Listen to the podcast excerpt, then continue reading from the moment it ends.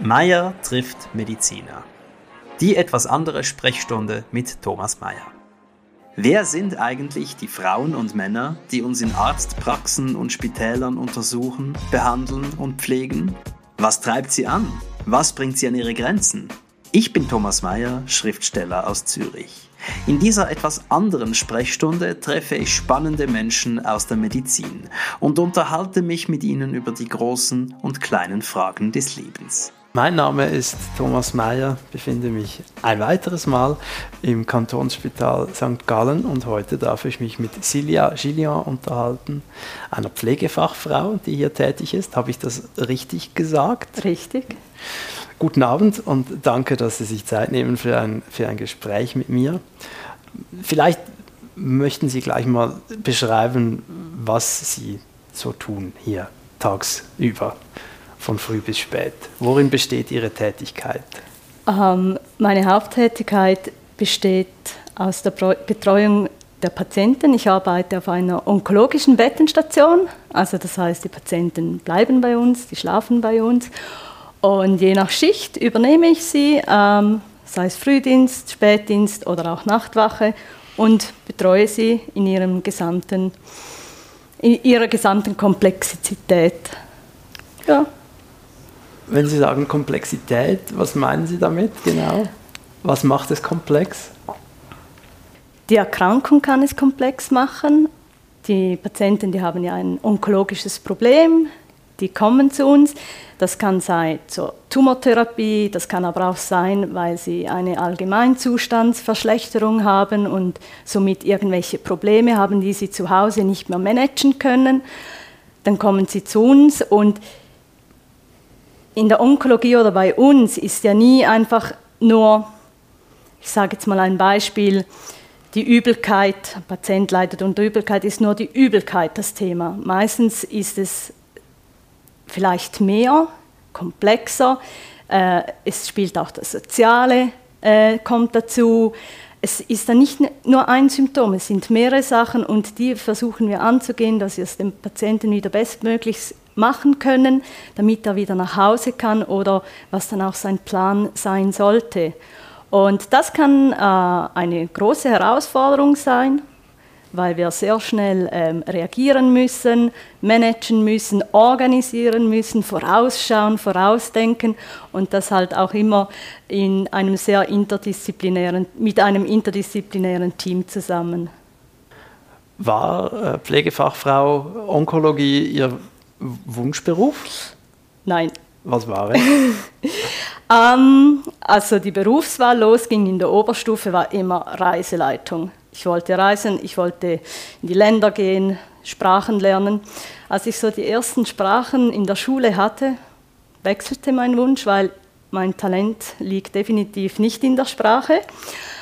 Und ich wusste es lange nicht. Ich wusste, es musste etwas Soziales sein. Und irgendwann sagte mein Vater, geh ins Spital, schnuppere dort. Ich ging, es hat mir gefallen. Und dann habe ich die Ausbildung klassisch gemacht, vier Jahre an und dazu mal. Und während der Ausbildung habe ich, habe ich immer gesagt, nie Ausbildnerin, nie Onkologie. Ich wurde beides. Ich wurde Ausbildnerin und ich wurde zur Onkologie-Pflegefachfrau. Fangen wir vorne an. Wieso nie? Während der Ausbildung hat es mich nie gereizt. Ich habe, die Onkologie war für mich etwas Abstraktes, etwas Komisches. Es ist, ähm, für mich war die Vorstellung, äh, da geht es allen schlecht, das ist zu streng. Und ich hatte während der Ausbildung auch nie, ich war nie auf einer onkologischen Station und ich habe dann auf einer medizinischen äh, Station angefangen als frisch Diplomierte, war fünf Jahre dort und da habe ich immer wieder onkologische Patienten getroffen und irgendwie, die haben mich irgendwie fasziniert. Und ich wollte, ich hatte immer einen, einen guten, eine gute Beziehung zu diesen und ich wollte mehr wissen, was passiert mit ihrer Erkrankung, wie, wie gehen sie damit um, weil sie wurden dann viel oder oft auf die onkologische Station verlegt und sie verschwanden aus meinem Augenblick. Und dann dachte ich so, nach fünf Jahren, jetzt ist es Zeit für eine Weiterbildung. Was könnte es sein? Was möchte ich? Und dann dachte ich, Onkologie. jetzt möchte ich das mal anschauen, ich möchte selber feststellen, was ist es, was heißt das? Ich wechselte, das war 2009, seitdem bin ich dort. Und was ist es und was heißt es? Ich finde es ein super, super Job. Es ist streng, aber es ist eine tägliche Herausforderung, aber auch eine positive Herausforderung. Ähm, man bleibt aktuell, man hat mit den Patienten teilweise jahrelange Beziehungen, auch ja von der Pflege, äh, weil sie oft wieder zurückkommen für Therapien oder ähm, wir treffen sie wieder nach ein paar Jahren wieder, vielleicht weil es ihnen nicht mehr so gut geht. Mit dem onkologischen Patienten sind einfach andere Gespräche. Es können sehr ernsthafte Gespräche sein, aber es können auch sehr unterhaltsame Gespräche sein. Ähm, wie auch Humor. Humor gehört auch bei uns dazu oder in meinen Alltag und das ist auch wichtig. Es ist einfach so die Kombination von der Herausforderung der Arbeit, der Aufgabenstellung und vor allem auch die Beziehung den, mit dem Patienten und auch seinen Angehörigen, ja, die über teils Jahre dauern kann. Und wieso wollten Sie nicht Ausbildnerin werden? Das habe ich gemacht. Ich habe die Funktion äh, mehrere Jahre ausgeübt, aber ich habe dann irgendwie wieder gedacht, ja, ist dann nicht so ganz meins, weil ich immer wieder selber in die Pflege wollte. Ich wollte selber die Sachen wieder übernehmen und das Ganze managen mit dem Patienten zusammen. Dann war ich kurze Zeit noch in der Führung, habe ähm, war stellvertretende Stationsleitung. Das hat mir sehr viel Spaß gemacht, habe ich gerne gemacht, auch äh, die Teammitglieder unterstützt und äh, supportet. Und dann aber aus ähm, beruflichen Gründen habe ich jetzt äh, letzten August auf 50 Prozent reduziert und nein, nicht beruflichen Gründen, aus familiären Gründen auf 50 Prozent reduziert und somit habe ich auch die Funktion abgeben müssen. Aber war für mich kein Problem. Jetzt bin ich 50 Prozent in der Pflege, wieder einfach am Bett, Anführungsschlusszeichen, und ich liebe, also ich mag es wirklich. wenn Sie jetzt, äh, erzählen Sie uns doch mal aus, äh, aus Ihrem ganz normalen Arbeitsalltag. Es ist, es ist früher Morgen ja. und äh, Sie kommen da ins Zimmer hinein. Was, was machen Sie da so als erstes? Also ich starte im Stationszimmer lese mich kurz ein, richte die Medikamente, ähm, die Infusionen, dann schaue ich kurz, äh, was könnten für mögliche Schwerpunkte bei diesem Patienten sein, schaue, was für Untersuchungen noch anstehen, mache für mich schon einen Arbeitsplan im Kopf. Dann gehe ich auf meine Runde, also das heißt Erstkontakt, gehe zum Patienten, begrüße ihn, frage ihn nach, wie, die, wie er die Nacht verbracht hatte, verabreiche die Medikamente, wechsle die Infusionen, schaue mit dem Patienten zusammen den Tag an, was sind seine Ziele, was sind seine Probleme heute, äh, hat er irgendetwas Spezielles, bespreche das kurz mit ihm zusammen. Und dann so um neun, das geht dann so etwa bis neun, irgendwo baue ich noch eine kurze Pause ein und dann fängt die Visite an, dann ist man manchmal ein bisschen kürzer, manchmal ein bisschen länger auf der Visite. Nachher hat man Neuverordnungen, dann wird man wieder, muss immer flexibel sein bei uns, weil das kann innerhalb Minuten wieder alles wechseln. Dann macht man die neuen Verordnungen, ist mit dem Patienten zusammen, schaut eben, arbeitet an dem Schwerpunkt, den man mit ihm zusammen bestimmen hat. Oder vielleicht ja, mitten im Tag kann, kann der Schwerpunkt wechseln oder der Patient hat plötzlich akute Probleme, dann muss man halt flexibel sein, reagieren und weiterschauen. Ich ja. habe mir jetzt eben vorgestellt, dass Sie ins dunkle Zimmer kommen, die Vorhänge aufziehen und einen guten Morgen wünschen. Ist das nicht so? Doch, das, das kommt schon so. auch so vor. Ja, dunkles Zimmer. Ich hatte heute jemanden, der schläft immer so etwa bis halb neun. Ich komme rein, sage, ist jetzt gut? Mhm.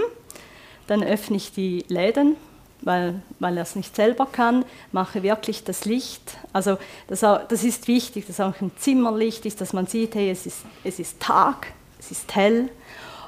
Ja, man, vielleicht weckt man auch manchmal den Patienten. Das kann auch vorkommen. Und es kann auch vorkommen, dass, dass dem das dann unangenehm ist? Manchmal, vielleicht. Das habe ich nie so direkt gefragt. Aber ich komme, ich höre oft, ah, da kommt jemand mit guter Laune. Also ich versuche morgen wirklich, weil ich bin auch nicht so der Morgenmensch. Ich wollte gerade fragen. äh, also bis zur Arbeit möchte ich immer meine Ruhe. Also ich, ich, ich, komme mit der ÖV und dann muss einfach für mich meine Musik und einfach absolute Ruhe. Ich mag nicht sprechen oder so. Ich glaube, so die ersten richtigen Gespräche, die finden wirklich erst im Zimmer mit dem Patienten statt. Ich mag auch am Morgen noch nicht so mit den Teammitgliedern sprechen, also schon Hallo und so, aber dann ab 9 Uhr ist dann gut. Und ähm, Sie, Sie, sagten gerade, dass, dass Sie offenbar äh, gute Laune in die Zimmer bringen. Wie, ja. wie machen Sie das? Woher beziehen Sie Ihre gute Laune, um sie dann verteilen zu können? Ich komme zur Arbeit und ich freue mich auf die Arbeit, weil ich, ich, ich arbeite gerne. Es gibt Tage, da habe ich nicht so Lust, da stehe ich dazu. Aber man muss ja dann doch irgendwo auch professionell bleiben. Man kann ja nicht sagen, na, ich habe heute wirklich keine Lust, das kann man mal der Kollegin sagen. Aber irgendwie, wenn ich im Zimmer bin, dann wechselt, ist gut für mich. Und ich denke, der Patient, der liegt dort und hat immer wieder wechselndes Pflegepersonal und so. Ja, wenn jemand, also so würde ich, sie, ich empfinden, wenn ich an seiner Stelle bin, jemand kommt mit schlechter Laune oder mit keinem Lachen im Gesicht ins Zimmer, ich wüsste nicht, ob ich das so gerne hätte. Also bis jetzt hatte ich keine negative Rückmeldung erhalten, dass ich zu fröhlich wäre. Nein. Sie, wirken mich auf mich wie eine, eine sehr moderne Druidin, die, die den Menschen mit Medikamenten hilft, aber auch mit, mit einem guten Herzen. So kommt mir das vor. Ja, doch ich bin mit dem Herz dabei. Man hat mal immer gesagt, ja, ihr, Ihre Berufswahl oder Pflegefachkraft oder Pflegefachfrau, das ist eine Berufung. Früher hat man ja den, wo die Nonnen noch das ausgeübt haben. Und ich habe das nie gern gehört, Berufung. Das ist für mich so abstrakt. Ähm, ich fühle mich nicht berufen. Ich mache es gerne. Aber was ich mit den Jahren gelernt habe, mein Beruf, doch muss man auch gerne haben. Man muss etwas investieren, man muss bereit sein, auf die Menschen einzugehen. Und ich habe gelernt, auch in der Onkologie, das muss man wollen. Wenn man, ich kenne viele ähm, aus meinem Beruf, die sagen, Onkologie, never. Das ist zu streng, das ist emotional zu, zu hart, das ist die, die können sich das nicht vorstellen mit diesen Menschen, die sagen alle, die sind so krank. Ja, sie sind krank, aber es gibt auch andere, die krank sind. Nicht nur onkologische Patienten. Und das habe ich gelernt. Und es ist vielleicht schon eine Berufung, obwohl ich das, das Wort nicht so gerne habe. Es ist was, stört, was stört Sie an dem Wort? Ich weiß auch nicht. Das ist so wie, ob es vielleicht für mich von früher so vom spirituellen oder religiösen herkommt, so eine Berufung, so das ist wie dein Lebenswerk, aber das ist es ja nicht. Also, wieso, wieso nicht? Es ist auch ein, ein Job, es ist meine Arbeit, die ich gerne ausführe und die ich im Moment nicht wechseln möchte. Wahrscheinlich auch in zehn Jahren noch nicht. Bis jetzt mache ich es gerne. Was, was würden Sie, ähm, wenn Sie jetzt Berufsberaterin wären, was würden, und mit, mit dem Wissen, das Sie haben, was, was würden Sie sagen, sind wichtige Voraussetzungen, persönliche, die jemand mitbringen muss, der in diesem Beruf arbeiten möchte?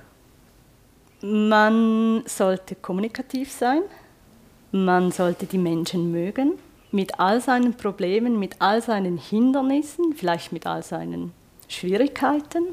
Man muss extrem flexibel sein, organisiert, äh, geschicklich äh, für fachtechnische Verrichtungen, ich finde auch mit beiden Beinen im Leben Einsatz geben. Also nicht so halt so das ja 9 to also sich bewusst sein, dass es kein 9 to 5 Job ist, sondern das sagten Sie mir ja schon in der Terminvereinbarung per Mail, haben Sie mich darauf hingewiesen, dass Sie eigentlich um eine bestimmte Uhrzeit aufhören, aber dass äh, eine andere Zeit realistischer sei und, ähm, und zu dieser Uhrzeit haben wir uns dann auch getroffen. Muss, also ich verstehe ja. es richtig, Sie mussten jetzt nicht lange warten auf mich, sondern es hat genau gepasst.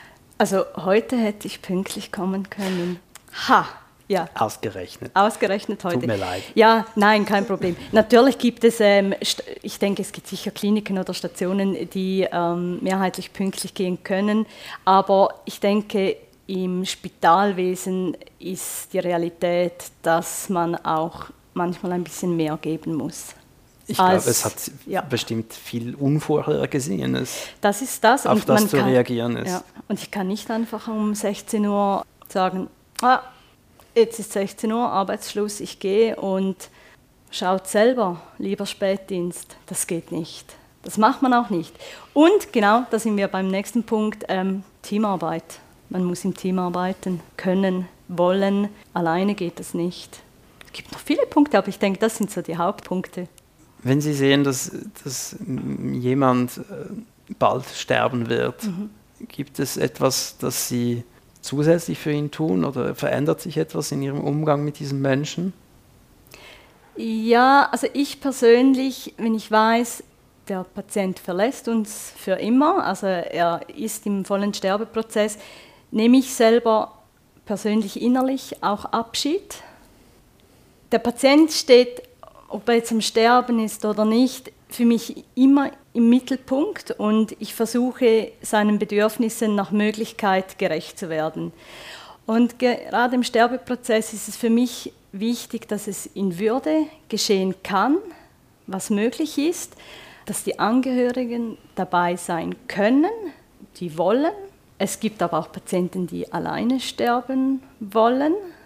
Und so, mit den, falls der Patient sich nicht mehr selber äußern kann, mit den Angehörigen anzuschauen, was hat er, was hat er gerne, sei es, das kann wirklich von ganz kleinen Dingen sein, von Musik oder von irgendeiner Einreibung.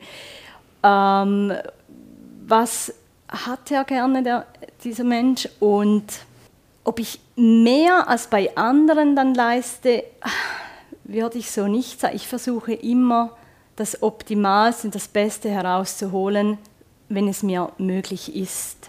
Es gibt manchmal, dass ich an Grenzen stoße, dann schaue ich es an, kann ich es anders organisieren und manchmal lässt es vielleicht auch ähm, die Situation nicht zu oder so.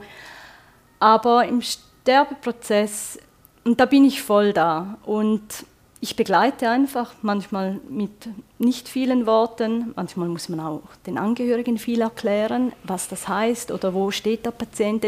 Vor allem auch, dass sie mit ihm weiterhin sprechen dürfen, weil ich behaupte, er hört immer noch irgendwo zu oder spürt vielleicht noch etwas und dass sie ihn auch berühren dürfen. Viele haben dann das Gefühl, man darf ihn nicht mehr berühren, aber im Gegenteil, das darf man, vor allem wenn der wenn man weiß, er hatte gerne Berührungen. Ist, ist der Tod etwas, das Sie spüren, wenn er naht? Jetzt abgesehen von, von medizinischen Veränderungen, die man auch messen kann, ist das etwas, das Sie auch sonst wahrnehmen? Mhm. Ja. Wie?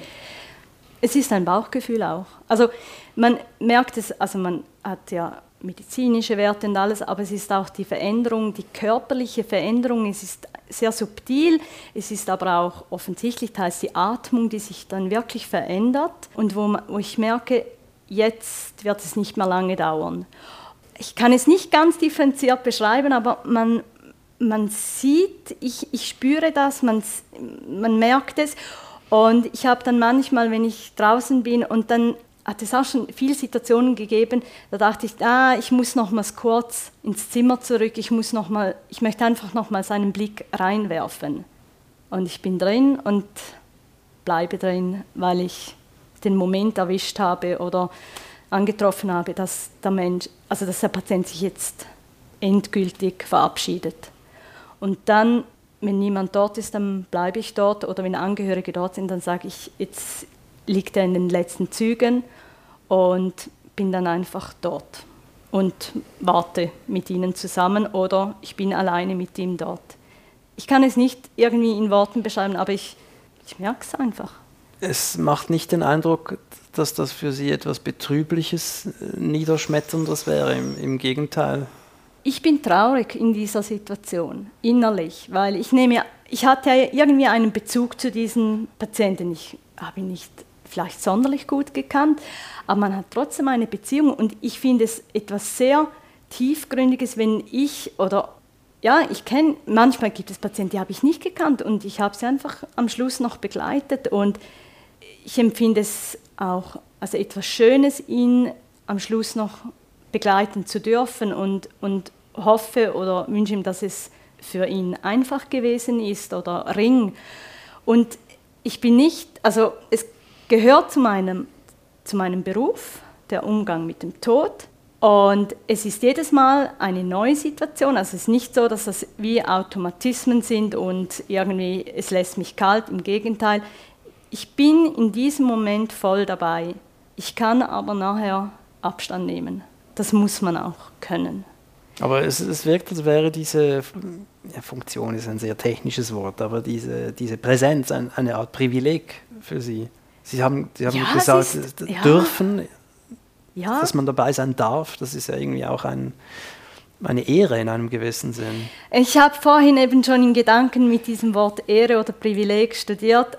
Ist es das, darf ich das so sagen oder diese Wörter dazu nehmen? Ja, eigentlich ist es schon vielleicht wie ein Privileg, aber ähm, es ist ja nicht ein, also wie soll ich jetzt das sagen, ein gewolltes Privileg. Es gehört halt wie zum Leben. Und vielleicht war jetzt halt in diesem Moment die Krankheit leider stärker, aber ich hoffe für mich oder wünsche es für den Patienten, dass er dafür die letzte Zeit in Würde gehen durfte. Und hoffe für ihn, dass er noch seine Sachen abschließen konnte. Manche, die sind, die sind vorbereitet, die konnten das alles erledigen. Gibt es aber auch solche, die haben wahrscheinlich nichts organisiert und vielleicht war die Krankheit schneller und stärker und die waren noch gar nicht so weit, aber der Tod trat dann halt ein. Diese Situationen haben wir auch. Und da ist dann halt einfach, wir können einfach den Moment wo die Angehörigen der Patient auf Station sind, begleiten. Was aber nach, danach geschieht, das weiß ich dann halt nicht mehr. Erfahre ich nicht mehr. Wenn Sie sagen organisieren, da meinen Sie die Auflösung des Haushaltes oder meinen Sie die, die Ordnung der Beziehungen? Ich glaube eher die Ordnung. Also Haushalt ist das eine, das muss ich ehrlich sagen, das ist jetzt nicht, so, nicht mehr so mein Aufgabenteil, aber sondern halt vielleicht die persönliche Beziehung zu seiner Familie, zu seinen Bezugspersonen, vor allem die menschliche Organisation, ob, ja, das alles ab, für ihn abgeschlossen werden konnte. Ja, vielleicht sind auch schwierige Familienbeziehungen vorher und ob vielleicht noch etwas wie ähm, ausgesöhnt hat oder versöhnt hat, ob das noch geschehen konnte oder nicht. Das wünsche ich den Patienten, weil Haushalt, das ist so materiell, das kann alles organisiert werden. Aber so das Persönliche, ja. Würden Sie sagen, dass, dass, äh, dass man versöhnt sein soll um, um, als Vorbereitung für, das, für den eigenen Abschied? Das kann ich schlecht beurteilen. Ich selber. Sind Sie versöhnt?